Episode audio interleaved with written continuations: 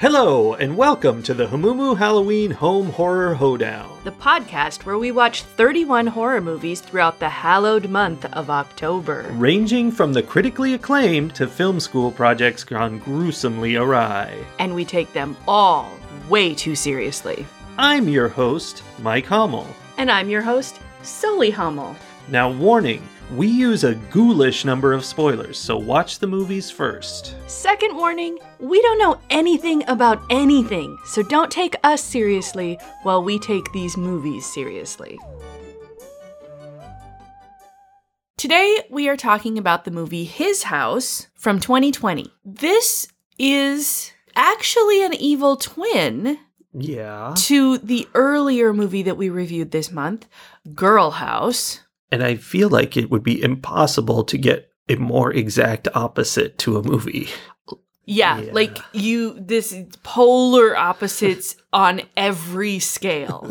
Yes. literally every scale. His house is the story of a couple that has fled uh, Sudan or South Sudan. We don't really find out for sure, I don't think, but we do know that they speak Dinka, which is the language of a group in South Sudan and Sudan. But they are fleeing the violence there, the the warring between two groups that they they talk about this during the movie. And they end up in England. And this is the story of them starting over in this new country, right? And they're given a house and they are told by the immigration people that they are being accepted as asylum seekers and that they must live in a house of their choosing. They are not allowed to make any other money besides the, you know, small 74 pounds a week. 74 pounds a week that they're given. And they must not miss one appointment. Yes. And you know, because we're watching a horror movie, that one of those three things, or perhaps all of those three things, who knows, is going to become an issue, right? Yeah. Did you know which one was going to become an issue? Well, it's called his house. So, Uh, well, yeah. yeah, there there's an issue with the house. They don't want to be in this house, but they have to stay. And it creates an interesting thing you don't see in horror movies where the idea that they could just leave is out. They, Right. They've got to stay in this house. Well, it's it really ups the ante. Like there's always a reason, right? There's always Yeah. like, oh, your rich dead uncle says that you can have this have house, or you can have all of his money if you spend a night in this haunted house. And they're like, we're gonna stick it out. And then there's always the point where they're like, yeah, no, thank you. We, Right. th- it's not worth it. This movie takes that like, why are they staying, and ramps it up to a thousand. Yeah, they basically have to deal with the unknown ghostly terror or be sent back to human shooting Right. terror. In fact, the woman, Rial, at one point says, You think I can be afraid of ghosts after what we've seen that men can do? Like she she's just like, I'm not afraid of this stuff. Yeah. Whereas Bol is afraid, but we find out later that there is more reason for him to be more afraid of what's going on.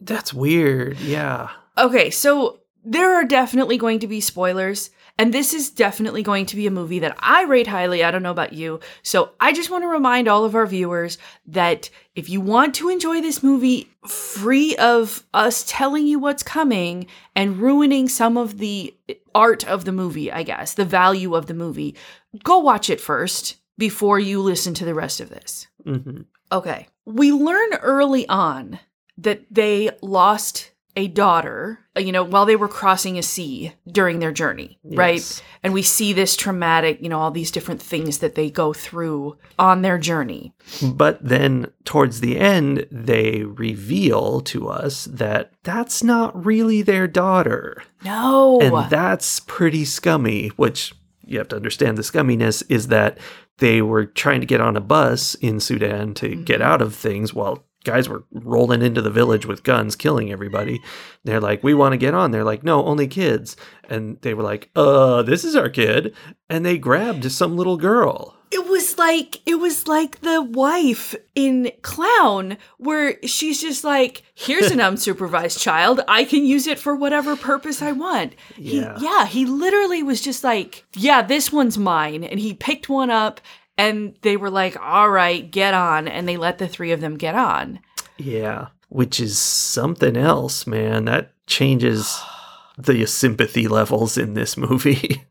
Well, I mean, it does. And it doesn't. Like, it, to me, it just magnified the terror that they must have been feeling in that moment because these were good people. They, Well, they were, they were people in very tough circumstances. right. I mean, it, Understandable. outside of we're on the verge, we know that we are about to be horrifically murdered by men with huge guns, you know, in in, in very painful ways. Like outside of that, these were really decent good people. They just they were normal people is Yeah. the thing. And for him to make that decision and for her to go along with it I know. were two things where I'm like, these people were so terrified. There was a lot of tension between them.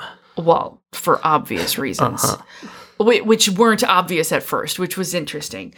So they basically kidnap this child and use her as their ticket out. And then they fail to protect her Yeah.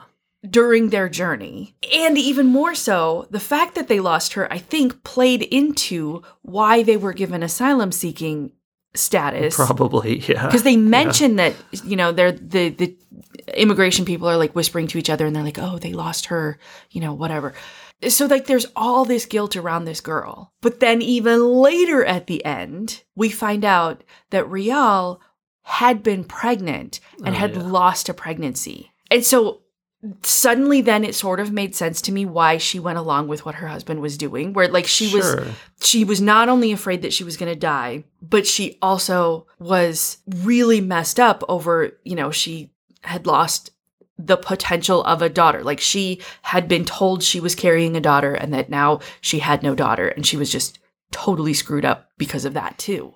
Then all the women that she's hanging out with who are supporting her during this are all murdered by mercenaries Yeah. While she she's hides in a sole cupboard. survivor. Yes. Like this movie is just non-stop survivor guilt. Yeah, and PTSD, which is represented early on, is like, wow, yeah. Yes. One of my notes was that is the house haunted or is this PTSD? Like that was an early question for me. I mean, I guess you don't really know. They're the only people who ever interact with the ghosts. Right. And I think, like, I've had some conversations with friends about how really everything that we think of as ghosts, like all the stories about ghosts, Mhm. when you think about them in terms of PTSD or mental health issues, that Venn diagram is is mostly a circle. Yeah, it, it makes sense. And the thing people don't really think about or realize, or maybe a lot of people don't even know, is that hallucinations are common. Like, Yes. everybody has them sometimes. Yes. And so you think you see something that's not there and that's out there. That's an extreme situation, but it happens. And when you're under a lot of stress and difficult situations, then you're going to see stuff. Right. Because it's our brain interpreting things. Like we Yes. we get input and our brain is like, "Oh, here's what happened." And we respond to that as if that's a thing we know. Yeah. And if your brain is all fired up on all cylinders, it's going to have some crazy ideas about what just happened. Right. And the problem is when it's your brain giving you the ideas, Yeah. it's really hard to argue against that. We can't even argue against that when it's someone else's stupid brain giving us dumb ideas. That Like- does happen. Uh, yeah, there's trauma, there's PTSD, there's survivor guilt, there's all this stuff. And And they are in another country being told that they're going to be sent back to all of the things that have caused these feelings in them if they don't assimilate, if, they, don't, if they're not one of the good ones, which is an actual phrase that was used by, by Doctor Who. yes, by by one of the immigration people, like the guy Yeah. who's checking up on them. Well, and it's they're in this new country and all that, and it being one of the good ones. So that in itself is a pressure, but also there's a bunch of different racist things happening to them that Constantly. are making their lives difficult and weird and that they have to grin and bear it because of that you're going to go home if you do it wrong Right. And literally grin and bear it. Like there are multiple times throughout the movie where one or the other or both of them plaster these pleasant smiles on their faces because they know that's what the yeah people looking at them want to see or that's the only thing that will get them out of the situation that they are currently in yeah it was so uncomfortable for me to watch that because it was done really well. Like the scene was acted really well, but also because I just kept thinking about all the times that that happens in real life. oh yeah And not just to people who have gone through all of that horrific trauma. Like that is just the way so many people in this country have to live. And I realized that was in England and, you know, but I don't I don't know England Yeah. the same way. And then I think about how many times I mistook somebody being friendly or looking happy to me and misread a situation where they were really uncomfortable or unhappy Sure. and didn't feel safe telling me. And Yes. obviously, I don't know when that has happened. I can't tell you this is a time because I was oblivious. right It just makes me wonder how many times I was oblivious and misread somebody's smile. And it it was interesting to see how the two of them approached that differently. Because Bol was very much like Mhm. he's like we just need to assimilate.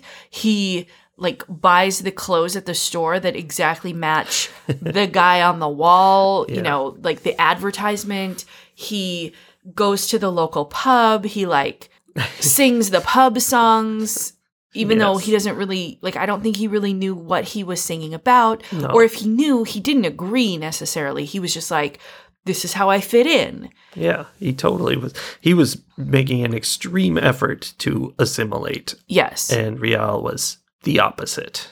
Yes. And she like largely she just stayed home. But also like you Mhm. like she went to the grocery store and she came home and she's trying to cook food like they would have back at home. Only the only bread she has or the only bread she can afford on her 74 pounds a week is this like crappy white hamburger buns yeah like right? hamburger buns. And you can just see her like she makes this meal and she's eating it the traditional way with her fingers and you know like taking the bread and dipping it in the other parts of the meal and Bol is like here's the silverware. Like eat, we have to Yeah. eat like you know with forks and stuff. And as she puts it in her mouth even she's just like you could see the acting was so good right there because you could see like the grimace on her face even Yeah. though it wasn't like super obvious. It, w- it was just i that was fantastic to me. I thought that was such a good scene. She said she could only taste the metal and i'm like i never even thought about that. Uh-huh. I'm sure you can taste the metal of a fork. Why not? I've Right. tasted metal before. But we It's don't because that's we have been eating off of metal forks our entire lives. Yeah. Yeah, it was very strange. So even in addressing the haunting that's happening, like they're both seeing this dead girl and they're both seeing all these other dead people and you know, really horrible things are happening and their Bol is like this isn't real. This isn't happening, you know, whatever. And then Rial is totally she's like, "Well, this is makes perfect sense." Like she tells us a traditional story yeah that her mother had told her, which I thought was really good timing because it made sense within the context of that point of the movie. But then later, when we realize, because it's about a Hmm. guy who stole in order to build the house that he wanted, and I was like, Yeah. oh, here's the you know Sure. titular thing. And then later we found out find out that they stole the girl, and I was like, oh yes, that yeah, was I didn't think about amazing that. yeah but she's like tying it all to her tradition and culture and like interpreting it in a totally different way and he's just flat out rejecting all well and that. she's she's making peace with it she's like talking to the ghosts and Mhm. discussing what's going on with them Mhm. which kind of supports the idea that there are no ghosts that she is trying to reconcile with what they did and he is denying and hiding Mhm. away Mhm. fighting against it but even if there were ghosts it would make sense to me that these ghosts were like trying to tell them something and when she's listening to them they respond differently to her whereas he's pretending they don't exist and they're trying to kill him yeah yeah, there's so much complexity there that was just very well told and very well acted and all came together beautifully. But as I was watching them, all I could think was how absolutely soul destroying it would be to live in that house. Because that house, it had holes in the wall. The the electricity wasn't hooked up properly, like the lights didn't work in most of the rooms. You know, the wallpaper was all torn off. And Yeah. like they are trying to make it livable by having rat the ratty furniture that was left there and the dirty sheets that was left there and like they moved into that house and there were still pizza boxes full of old gross Yeah. maggoty food in that like at the bare minimum they couldn't get one person to come through and remove the garbage from this house before they moved them in Yeah. and they get this sense of superiority because oh look we've given you Well, this thing for free. it's a perpetuating thing where you treat them like less and give them, you know, this bad situation, low end thing, Mhm. and then treat them like they're dirty and whatever because you've made them because dirty. they live in filth Yeah. because that's where you've told them they have to live and they're not allowed to make any money or find another That's place the or anything bit. You're not allowed to get a job and make more money. Like what? because Rial and Bol wanted to make that place better. Like Yeah. they were they were spending portions of the little bit of money they had to improve on this place that they hadn't destroyed. Yeah. like to fix what someone else had done. So they had this pride and they wanted to do the right thing, even though they were being expected to do the right thing with no resources and no support. It's very upsetting and it's it's gross to me. You know how often people are like, "Oh, I, myself included." I'm like, "Oh, I've donated this bag of old clothes to, you know, the women's shelter in town."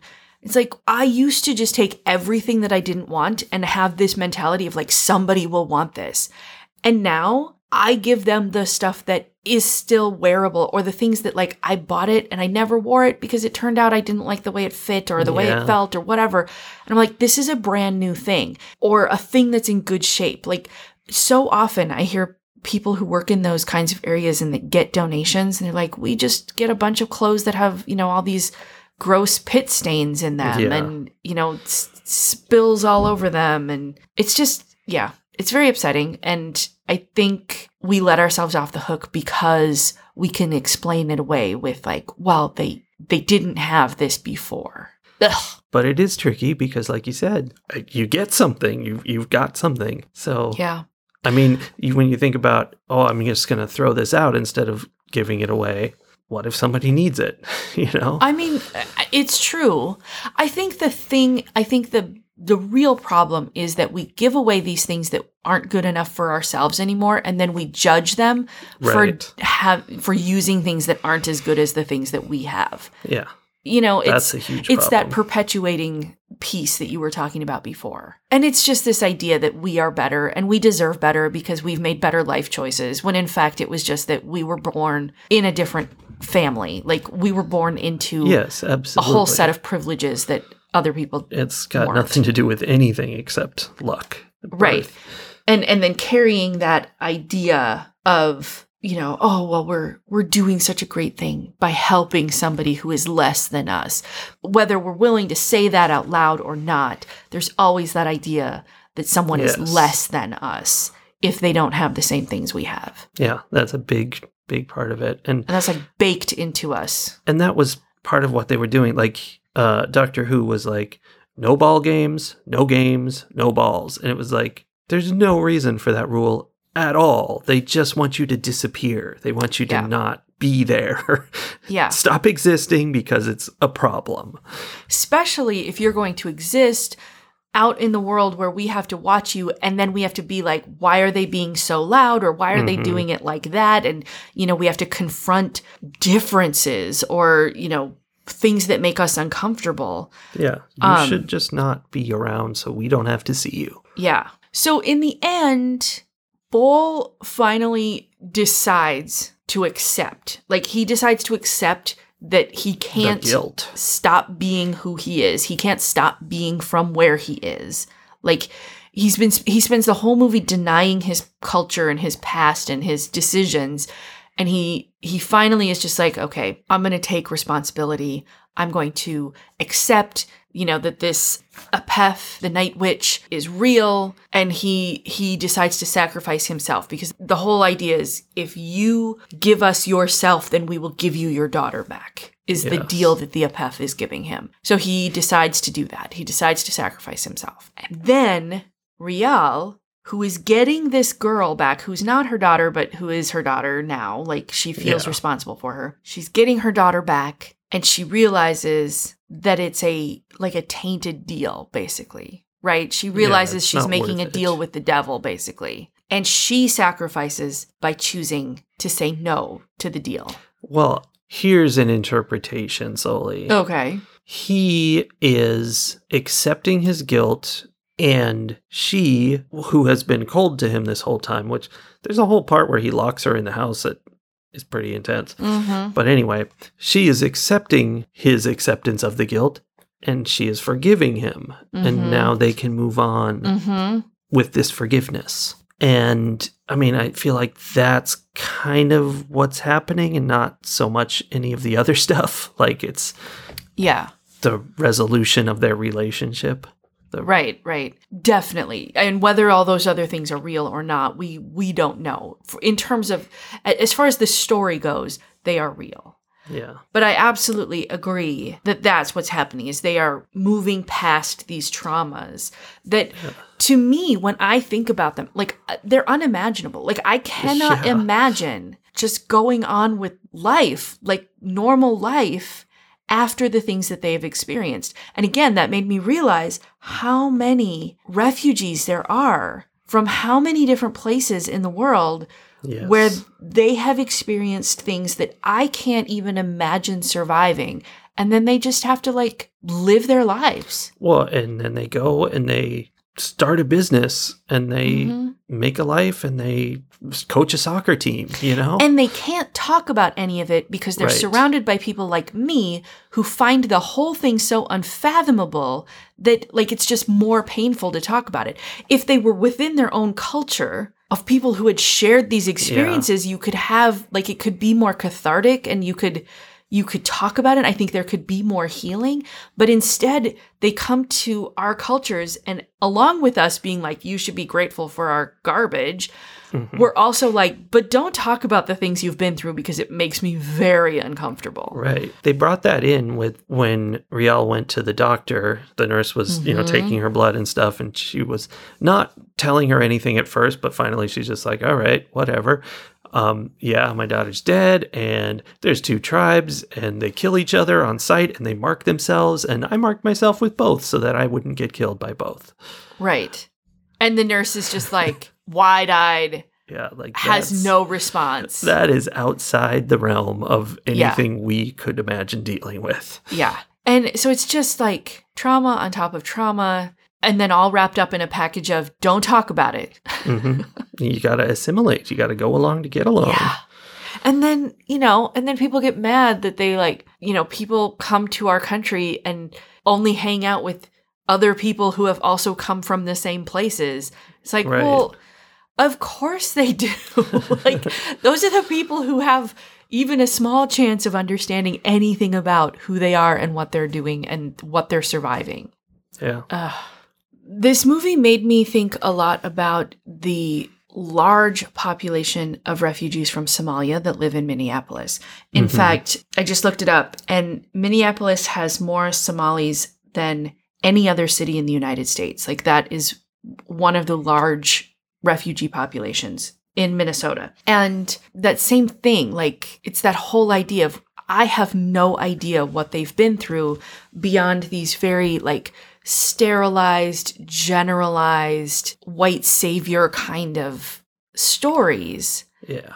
And this movie obviously was completely different in the details, but I think those, you know, the idea behind it is similar and it's given me kind of a different perspective about that. To get less political, the end part of this movie, like the last quarter of it or so, it gets weird. It really changes what's going on to where suddenly the two of them sort of dive into the past and mm-hmm. like there's it's just like they walk out the door and they're in the past and it's flashbacks basically, but they're there. And it's hard to follow. It's hard to reconcile you know wh- what that means. Although at one point rial comes in and finds Bol just sitting there like he's peed his pants. He's just blanked out and mm-hmm.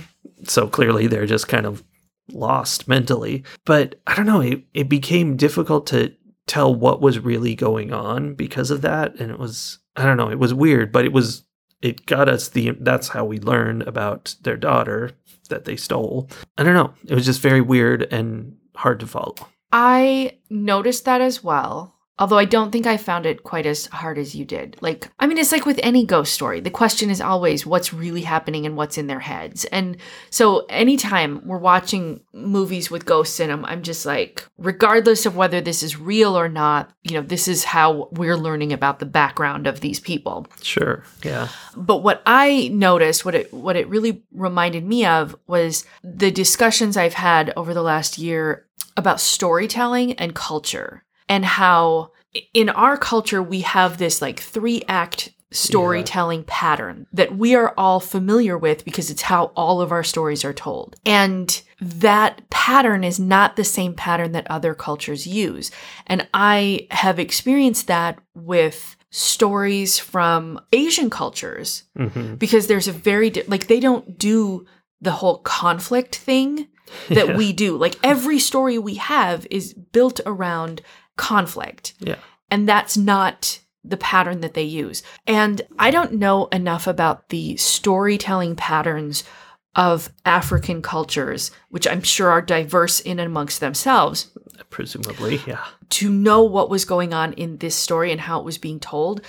But I definitely felt like it wasn't exactly following American plot patterns. And it felt familiar to me from some of the African stories that I have read. Like there's a book called Lagoon by um, a Nigerian author, Nnedi Okorafor, which I read and was fascinated by, but I'm very certain I did not understand the story. Like, Mhm. I understood the surface level exactly what was being described to me, but I have no idea what was actually going on because I didn't understand the interactions. I didn't understand the pacing of it.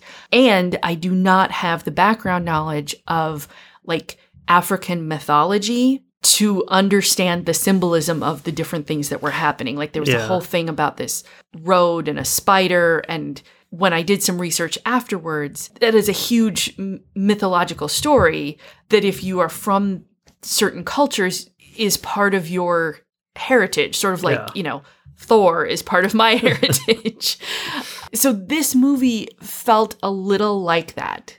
The whole Apeth, like Night Witch piece, is outside the realm of my experience of storytelling. yeah but i mean she did explain it which was i think they threw that in there Yes. this was not meant for an african audience this is for everybody Yes. And I think that they, you know, like the story that she told, I think it was anglicized a little bit to make it more understandable because it probably wouldn't have been told that way. There were things they wouldn't have had to explain yeah because of Well- culture. That was a part I totally noticed when she said, "Oh, it was an Apeth," and then I'm like, "Gee, I don't know what that is, but I just assume I'll get it from context." And then she immediately goes, "A night witch," and I'm like, "Really? You had to tell him that?" right, right. Well, and even just like within the story, you know, it's the guy who is desperate and steals, and that's a bad thing. Like, basically, it was capitalism. and I think within, like, I think they had to explain how, you know, he was desperate and it was a bad kind of stealing. Because I think probably in the Sudanese culture, they wouldn't have had to explain that because I don't know. I don't know it well enough, but I feel like there was probably some explanation there to make capitalist brains understand the story Uh-huh. in a way they might not have it if it had been told in the traditional sense. Probably, yeah. I'm We sure would've there been was a like- lot to it. But but that's okay. Like you're supposed to do whatever, you know. I don't know. And that that whole scene would have just been her being like, "This is like the story about the Apeth, remember?" right. There is also that. yeah, so it, it it definitely reminded me that other s- cultures tell stories in different ways Mhm. and that, you know, we have to work a little bit harder to understand them, which is one of my favorite things about watching the movies that we watch. we do end up seeing a lot of different cultures in our movies. Yeah, Yeah. Doing Not so much- Not so much this year because MovieBot It actually has been a bunch this year. Some new ones too. We've had. I, I was just editing a Norwegian movie we watched, uh, Cadaver. We've had some really Mm-hmm. Oh, there's ones. the Belgian one. Two Belgian movies for some reason. Huh. Yeah, New Zealand. Australia. Yeah, we're covering that whole area. Two French movies. We haven't Are hit those yet, but they're coming. Canadian, of course, that Of are distant neighbors to the north. I yeah, the indigenous Oh, right. movie. Yeah, that was that was one of the Canadian Uh-huh. movies. That was definitely from a different culture. Yeah, and I mean I think that the more you go into that discomfort zone of Mhm. "But this is a story I don't understand. I'm not I don't get why these people are interacting the way they are, the more you sit in that, the more you start to understand it, which is something that we as people who have always been part of the majority of any group that we've been in have not had to experience often. Like we have to f- seek out those experiences For sure. as opposed to like the Somalian refugees in Minneapolis who are living that experience constantly Yes. as they try to figure out what the heck is going on with American culture. I try to figure that out too.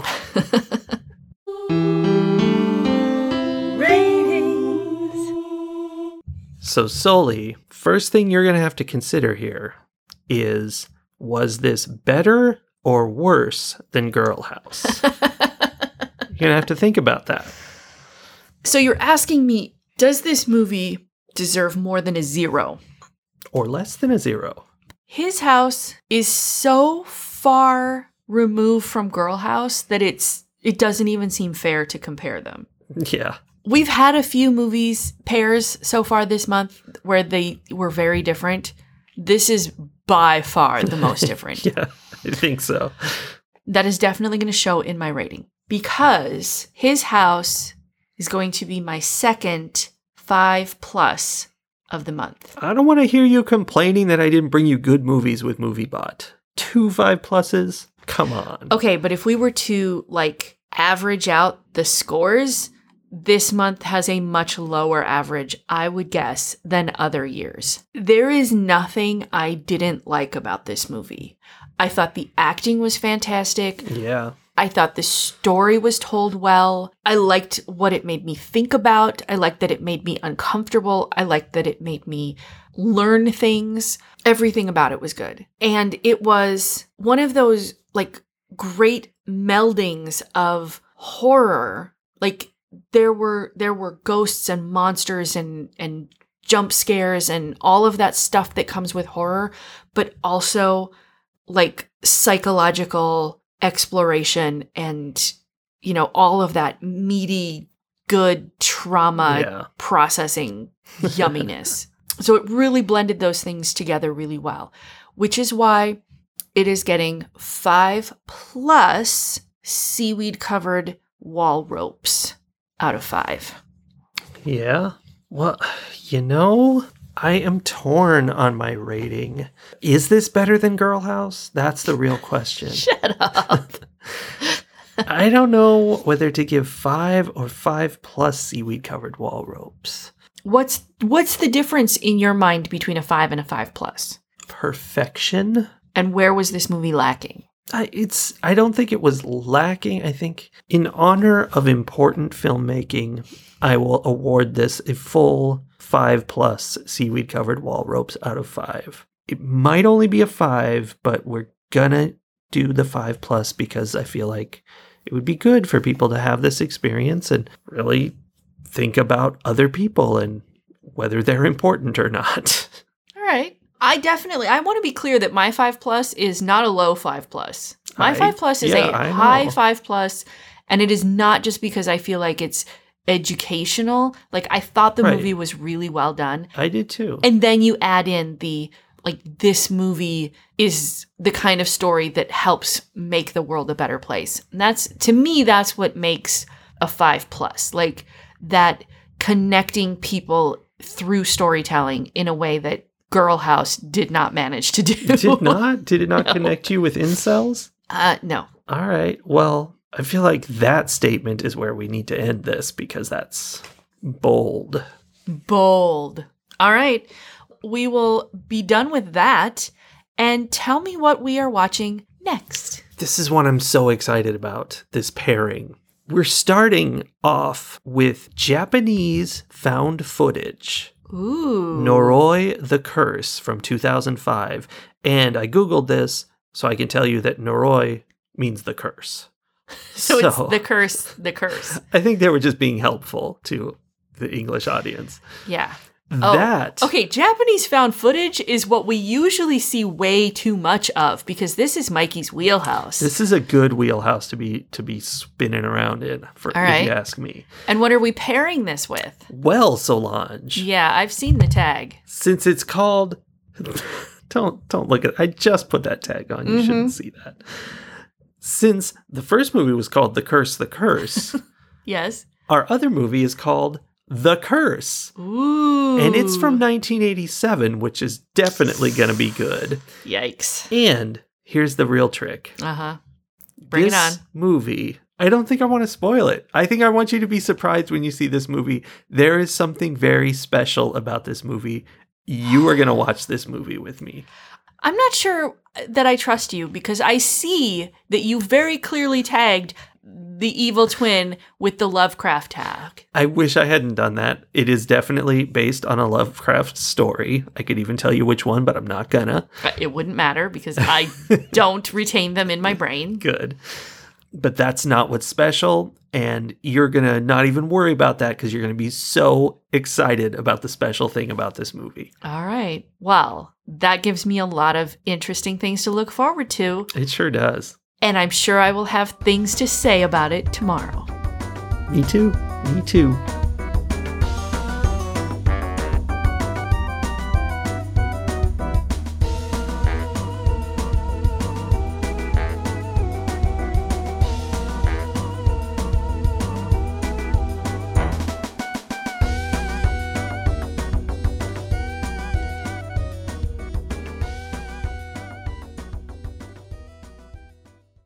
We just getting meaner? Yeah. Yes, we consistently meaner every year. More discerning.